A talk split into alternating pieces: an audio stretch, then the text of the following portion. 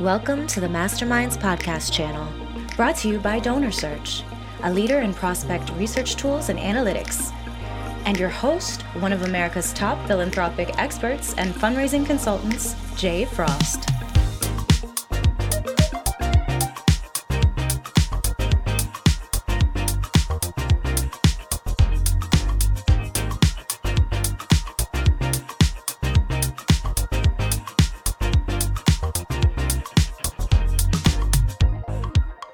Quam Taylor teaches nonprofit leaders how to shift from spending all their time, energy, and resources on low dollar donor activities that leave investment level opportunities overlooked. We caught up with Sherry at her home office in Chicago. Hi, Sherry. Thanks for visiting with us today. Hey, Jay. How are you?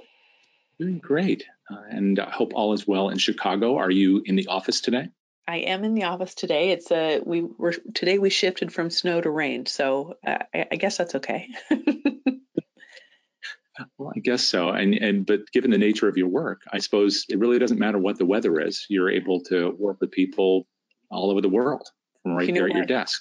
That really, honestly, is is the fun part. Um, I I I am in my office every day behind the camera. Uh, on Zoom, working with you know a lot of founders and leaders of nonprofits who really are uh, all over the country but are serving all over the world. And so i uh, i always say honestly it's one of my favorite parts of my consultancy that i have that i can reach nationally. And and you know one day might be learning about you know some amazing work down in texas of like immigrant and refugee work and then uh, you know out in seattle and college scholarships. And um, you know, it's just really fun for me to learn what's happening in other people's communities as well and say, oh, that actually that, that's similar to here. Oh my goodness, I've never heard of such a thing. Um, so it actually is a, is a pretty fun element of the work I do. And, and that's not alien to you in your in your whole career. I, I know that uh, before you launched the firm, uh, the most recently before you launched the firm, you were working with an organization that did work out of India. Although I mm-hmm. guess you were there yeah. U.S. U.S. staff.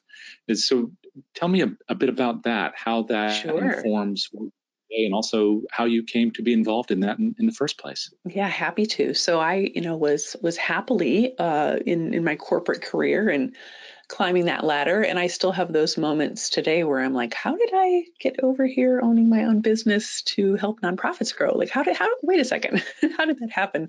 And it's been quite a while now, but um, yeah, I was working my, uh, you know, my career, and I, I was actually worked for a big national architecture and design firm and we did all corporate headquarter rollouts and we're working with fantastic companies who were you know really growing globally and uh, so got you had did a fair amount of travel myself in in that uh, in that field as well and then I had the opportunity to uh, go to India um, to a friend of mine. Uh, his his family actually had an NGO in in India, and um, he said, "Hey, could you, you know, some of our other friends are going as well, and uh, we're, we're wanting to build a facility, and, and obviously you're, project managing facilities all over the all over the country, and could you come? And I thought, oh, sure, that kind of sounds like fun, and uh, so I went, and um, long story short is I, I just really had a, a kind of a life changing experience on that trip, and uh, you know was single at the time, and this has been quite a few years, probably 13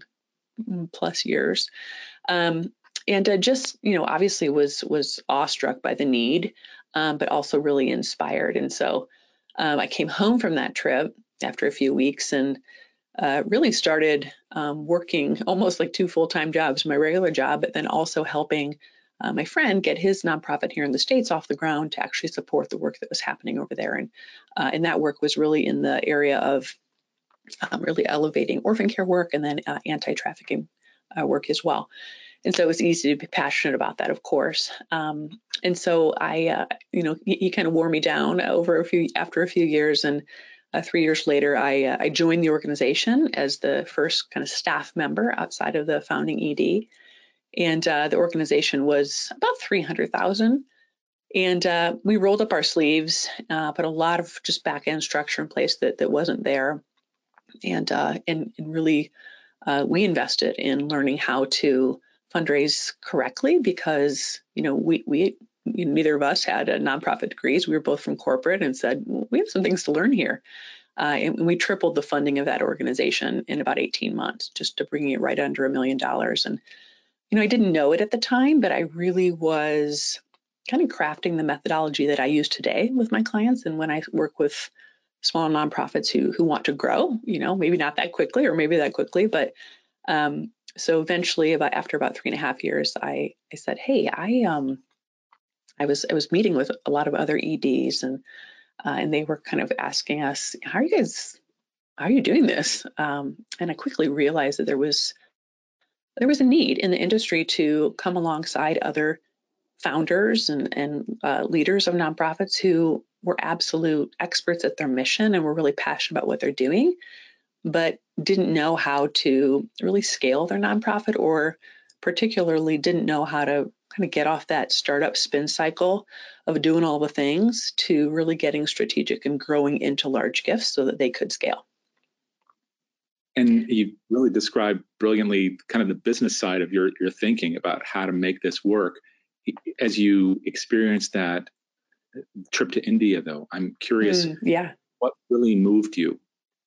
You know, it was the people. Um, you know, we were working with uh, amazing, amazing girls um, there, and uh, you know, I personally have uh, two adopted daughters from India uh, now, you know, many years later. But uh, I, I, literally on that trip thought, wow, I've never thought of even being a mom, but my goodness, if I do, I think my children are from India. You know, I hadn't even met my husband at, at the time yet, Jay, which is so funny because, uh, you know, I had to have that discussion. Like, oh, by the way, if, we, if we are serious here, my kids are in India, um, which, which he was all on board for. So, you know, it really was the people. Uh, um, you know, and just um, really falling in love with them. And I think, uh, you know, looking back, this is, I think this is just the calling uh, on my life. And so um, it really pivoted.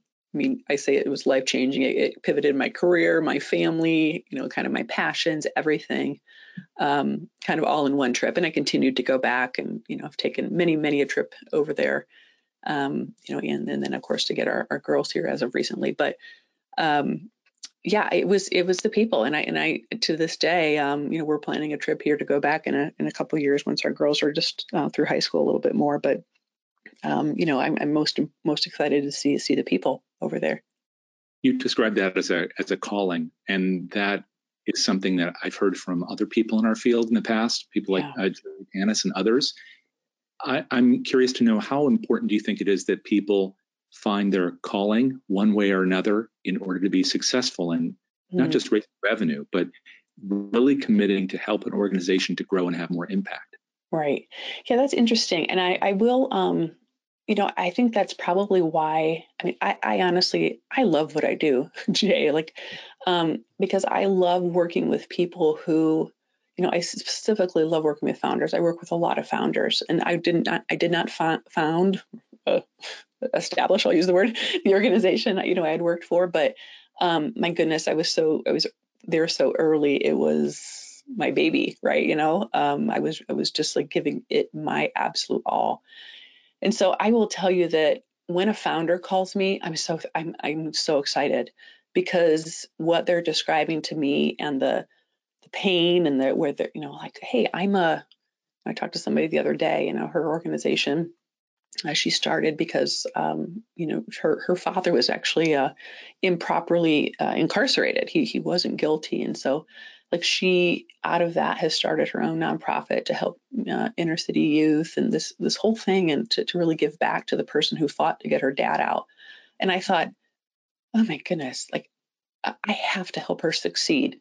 Like it just gives me this because I've been there and I've I've I've really felt that just drive and passion when someone is conveying that back to me like they're going to get my best work because i just i, I can so relate um, to that calling element. And so you know another kind of kind of really humbling experience for me is uh, you know working for clients who maybe have lost a loved one. You know i'm working with someone right now who lost her daughter. And um, so she started an organization to you know, to to uh, you know help other people that were in her situation, or you know, just wrapped up with somebody who lost her sister, who you know had a you know, heart attack when she was 20 years old and was healthy, and you know they're trying to get EKGs into all the all the schools. And so I tell you those stories because it's just um, it, it's emotional work, um, but it really drives me because I kind of needed me when I was working, you know, for this organization. So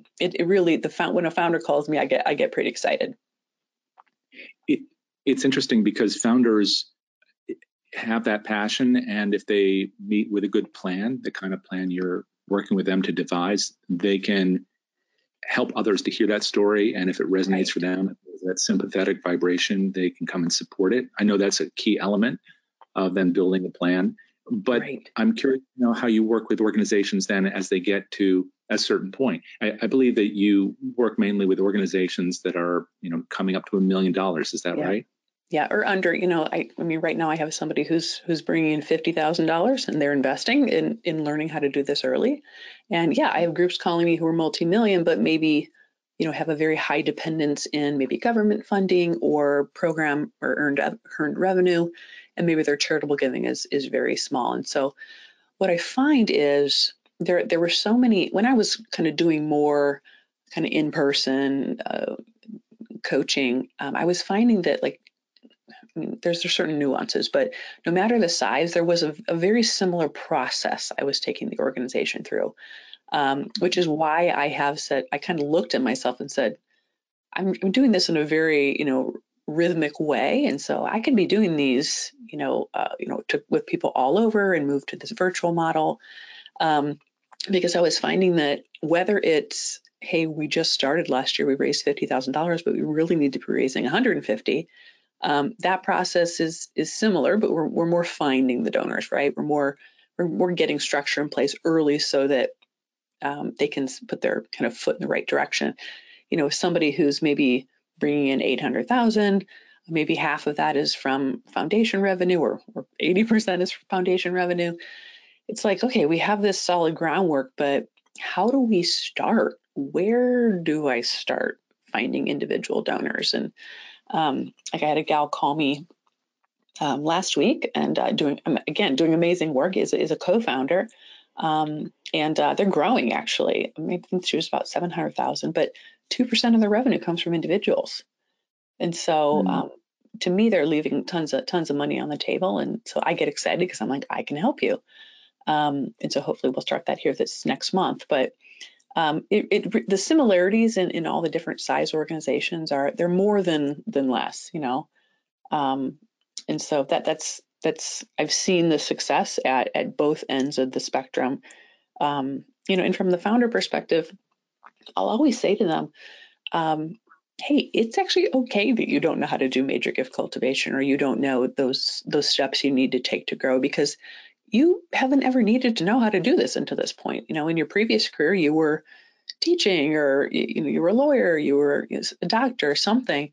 Um, you know, but now the most important thing is if we want to grow, we, we have to learn how to do that and you know, really commit to changing maybe the ways you're doing it now so that you can move into more activities that uh, attract and then secure larger gifts so you actually can really grow.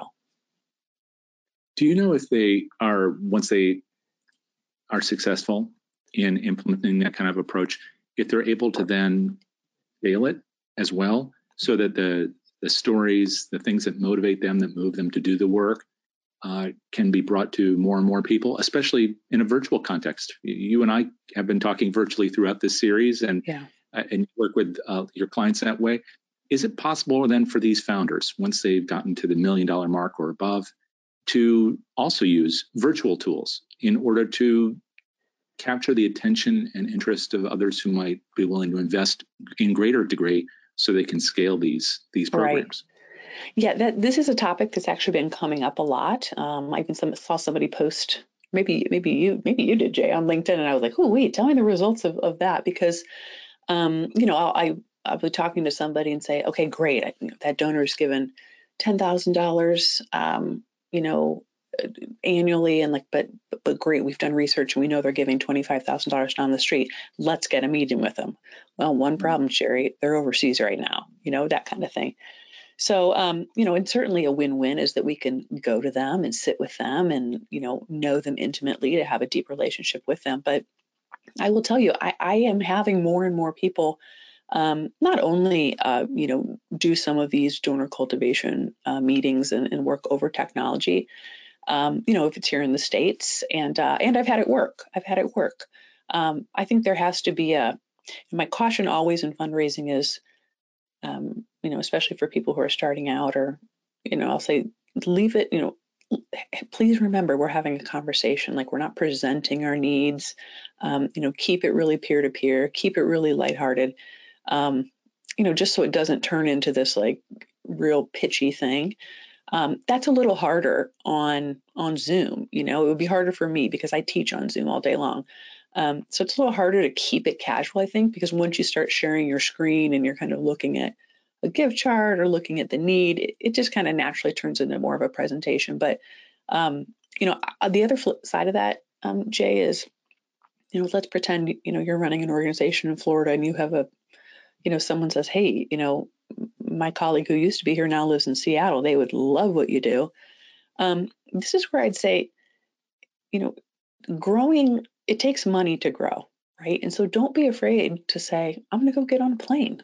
You know, maybe not this week, um, but but I'm going to go get on a plane, and, um, and and maybe I'm going to try to find two other people in that area, because you know what, we have to invest and, and take the risk um, to go meet with that person if we think we are going to grow our donor pool. And so I would just say that growth, um, you know, is really a commitment to change the way you're doing things. And that does mean spending money to make money, right? And so um, sometimes I'll say, yeah, I don't want you flying to, to Seattle every month, but you know, it might be every third or fourth meeting. That makes sense. Um, and that's okay because you know, it is still a good ROI once that person has has made a gift. And this this idea that change and growth are both scary but essential. It's something you've been practicing all along. I mean, you started in the world of, of design, as you said before, right. these architectural design firms, and you were doing that for over a decade, and then doing this work in the nonprofit realm, really getting this organization with your your friends and colleagues off the ground, and now with your own business. What's what's the next step as you try to help others uh, grow their missions, but also just in terms of your own mission. What where where do you see this taking you? Yeah, that's a. I love that question, Jay. I think, um, I mean, my goal. I did a lot of national work, kind of probably last year, and um, I'm on the eighth year of my own business, and so, um, you know, I've been out of you know that industry uh, previously for a decade, and now I'm on eight, year eight of my own. Um, you know, I pivoted probably two years ago to, or maybe 18 months ago, to this really, um, I'd say, actively uh, sharing about my virtual model.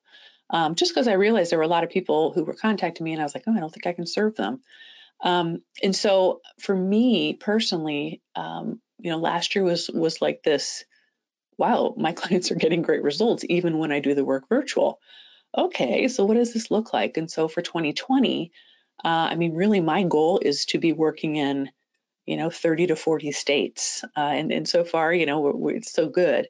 Um, and so i've really kind of just been intentional about um, you know trying to talk with with colleagues and and companies that are serving national audiences so that i personally can grow my business um, just because i i feel like the need is so great to come alongside and um, and support founders who are doing absolutely amazing work and just need the tools in hand, the plan, and the training to pivot up into larger gifts so they actually can, uh, you know, be fully funded and they can take a salary and they can, um, you know, really accomplish the mission that they've set themselves out, set before themselves to do. And so, um, 2020 for me is how many states can I work in?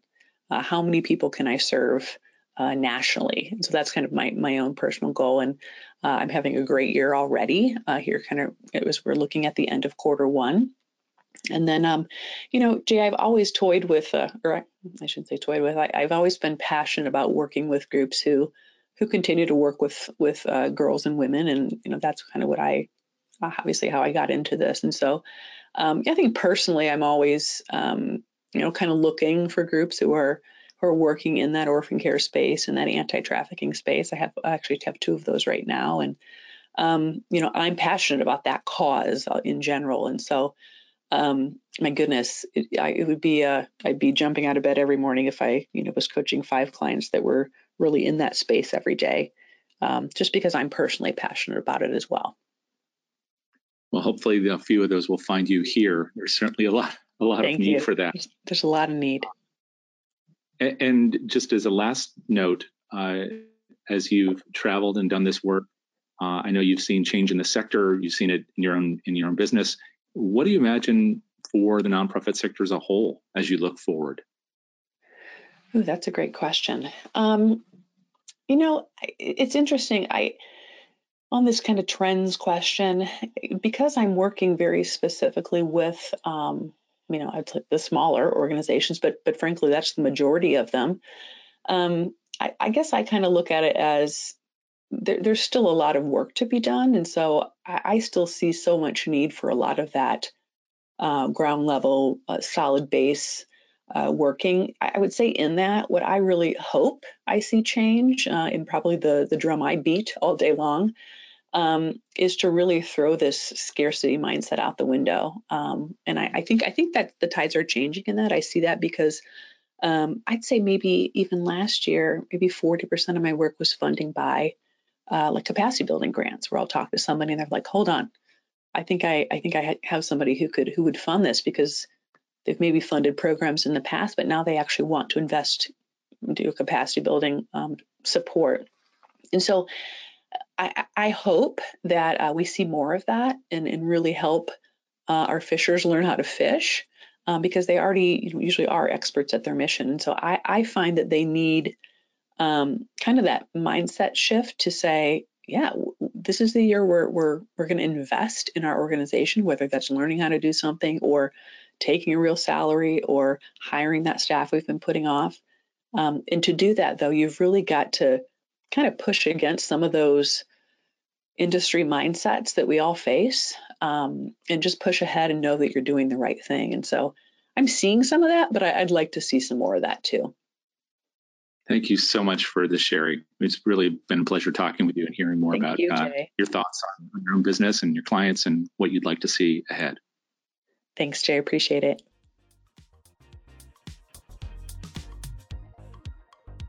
The Masterminds podcast is underwritten by DonorSearch, the world leader in donor intelligence solutions for not for profit organizations.